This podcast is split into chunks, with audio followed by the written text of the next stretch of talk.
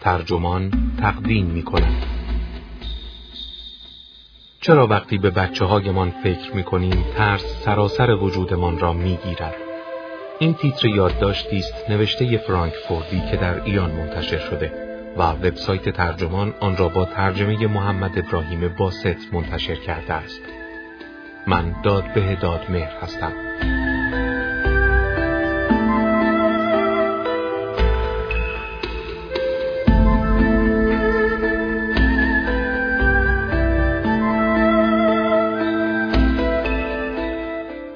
تا ده 20 سال پیش کاملا عادی بود که بچه پنج شش ساله تنها در صف نانوایی ایستاده باشد یا بدون نظارت پدر و مادر ساعتها در کوچه و خیابانهای محل بازی کند. امروزه حتی نمی‌توانیم تصور کنیم که بچه کوچکی را بفرستیم خرید یا آزاد بگذاریم تا در محله بچرخد. دلیلهای موجهی هم داریم.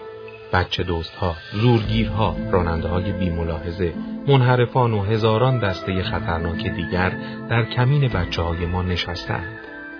اما جامعه شناسی که ترس را مطالعه می کند نگاه دیگری دارد.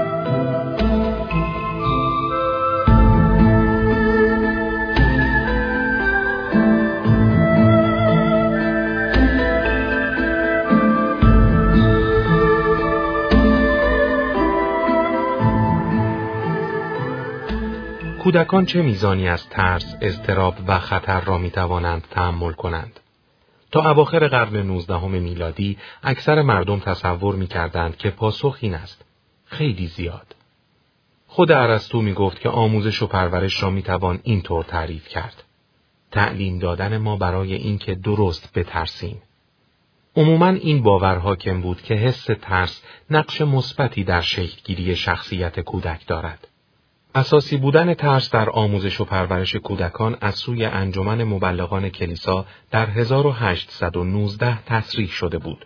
طوری که می‌گفتند ضروری است کودکان از معلمان مدرسه بترسند. گاهی اوقات گفته می‌شد که تجربه ترس برای کودکان در پرورش قوه خیال و خلاقیت آنان اساسی است. برای مثال در 1848 هفتنامه کریستن رجیستر به والدین توصیه کرده بود بچه‌ای که هیچ ترسی نداشته باشد هیچ قوه خلاقیتی نمی‌تواند داشته باشد. نمی‌تواند هیچ حیرتی، هیچ نشانه ای از زندگی یا هیچ حیبت و حرمتی را احساس کند.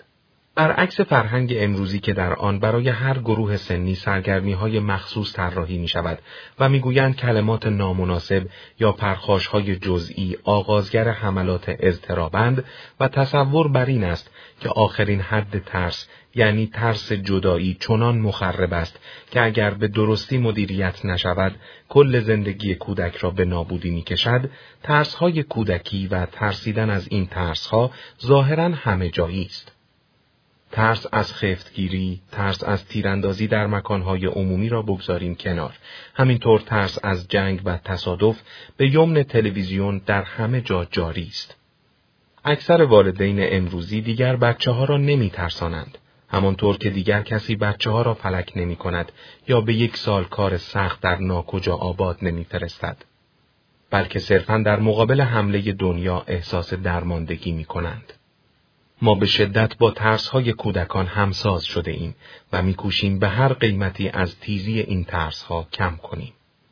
گذار از آن نگرش قدیمی به این نگرش جدید را می‌توان در انتهای قرن نوزدهم و علم نوظهور روانشناسی ردگیری کرد. احساس ترس که زمانی به خاطر سازنده بودنش تمجید می‌شد از سوی روانشناس پیشگام آن دوره گرانوویل استنلی هال برای کودکان مزر اعلام شد. و تحت این اتهام قرار گرفت که اثری زیانبار در زندگی کودکان دارد. مطالعات او در دهه 1890 لزوم نوعی تغییر مسیر را نشان می‌داد. به جای اینکه به ترس کودکان به عنوان یک ویژگی عادی زندگی ایشان نگاه شود و به قول ارسطو به عنوان معلم روزگار قلمداد شود، حال استدلال می کرد که ترس را باید تهدیدی برای سلامت به حساب آورد. حال درباره خطر ترسهای بیمارگونه یا فوبیاها که اسناد پزشکی موارد زیادی از آنها را ثبت کرده بودند هشدار داد. حال در کتاب ابعاد زندگی و تربیت کودک که در سال 1921 نوشت گفت مطالعات او نشان داده که بسیاری از انواع درماندگی ها و حتی ناهنجاری های روانی به دلیل ترس های نامعقول است. و نکته بعدی این ترس های نامعقول اغلب محصول فرزند پروری نامناسب هستند. دیدگاه های حال به طور وسیع مورد قبول روانشناسان، متخصصان فرزند پروری و آموزگاران قرار گرفت. در مجله مادران سال 1917 یک نویسنده ستون پاسخ به مخاطبان درخواست کرد که مسئولان پا جلو بگذارند و اجازه ندهند ما کودکانمان را به انسانهایی تبدیل کنیم که از لحاظ ذهنی ناقص و از لحاظ اخلاقی معیوب هستند. آن نویسنده بینام مدعی شد که ترس نوعی بیماری است و معمولاً به سبب آموزش و برخورد نادرست ایجاد می شود. این ادعا که احساس ترس تهدیدی برای سلامتی کودکان است تا رسیدن به آغاز فاجعه جنگ جهانی دوم کماکان شواهد بیشتری پیدا می کرد. توصیه های فرزند پروری دیگر نقش والدین را اینطور تعریف می کردند که پدر و مادر باید محافظ کودک خود در برابر ترسهایش باشند. جان واتسون بنیانگذار روانشناسی رفتارگرا می گفت کار اصلی والدین باید جلوگیری از ترسها باشد چون درمان بعضی از ترسها بی نهایت دشوار است. دستورالعمل فرزند پروری می گفت ترس یک عقده و مسئله جدی است و بزرگسالان را موظف به دور نگه داشتن کودکان از آن تحت هر شرایطی می کرد.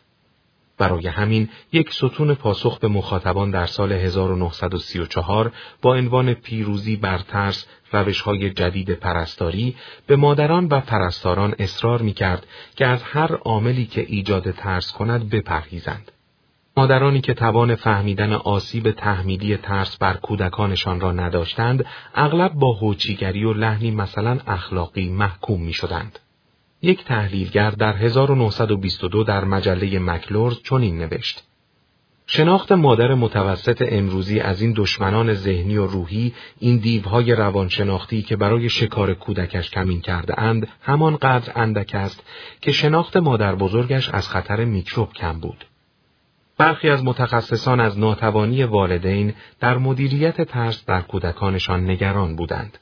کودکانی که حالا نسبت به قبل بسیار شکننده تر تصور می شدند.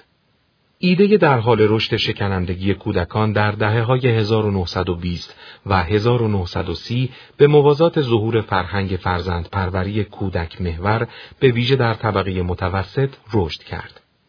به والدین و همچنین آموزگاران هشدار داده می‌شد که مسئول حفاظت از کودکان در مقابل چیزهایی هستند که سلامت روانی آنان را تهدید می کند.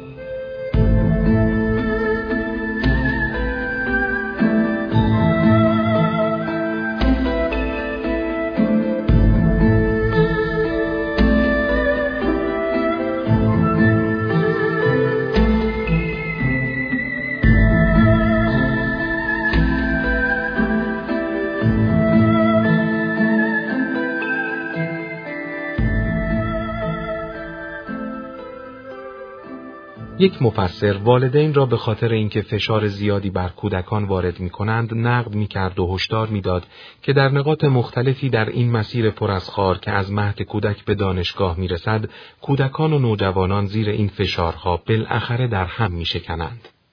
تحمیل انضباط و فشار وارد کردن والدین مسبب ایجاد ترس و اضطراب در کودکان دانسته می‌شد. به والدین گفته می‌شد که کودکانشان را تأیید کنند. آنها را به جای سرزنش کردن تشویق کنند و دست از تحمیل این همه فشار بر آنها بردارند. در دهه 1930 خواست محافظت از کودکان در مقابل ترس از سوی آموزگاران نیز پذیرفته شد. چنان که یک معلم در مجله آموزش و پرورش در 1939 نوشت، بسیاری از دختران و پسران از ترس رنج می‌کشند و من شرمسارم از اینکه بگویم مدرسه اغلب این موقعیت را بدتر هم می کند. دیگران می گفتند که مشق و امتحان ممکن است کودکان را تحت فشار و استرس بیدلیل قرار دهد. مکررن ادعا می شد که مشق نوشتن موجب کج شدن ستون فقرات، حراسهای شبانه و حملات عصبی در کودکان می شود. در واکنش به این گفته ها مدارس دولتی در نیویورک مشق نوشتن را تا کلاس چهارم ممنوع کردند و در سندیگو تا کلاس هشتم. در ابتدا فقط اقلیتی از والدین عمدتا متعلق به طبقه متوسط بودند که به خواست کاهش انضباط و قوت قلب دادن دائمی به کودکان پاسخ مثبت دادند. اما به تدریج اتخاذ فنون برگرفته از روانشناسی برای مدیریت ترسهای کودکان مترادف با فرزند پروری مسئولانه شد. به رغم ترس از ترس تا دهه ها اکثر افراد باور داشتند که مقدار کمی ناملایمات می تواند انعطاف پذیری را تقویت کند. متخصصان می گفتند کودکانی که از فجایع جان سالم به در برده اند انسانهای انعطاف پذیرتری هستند. به ویژه اگر خانوادهشان منبع حمایت عاطفی بوده باشد.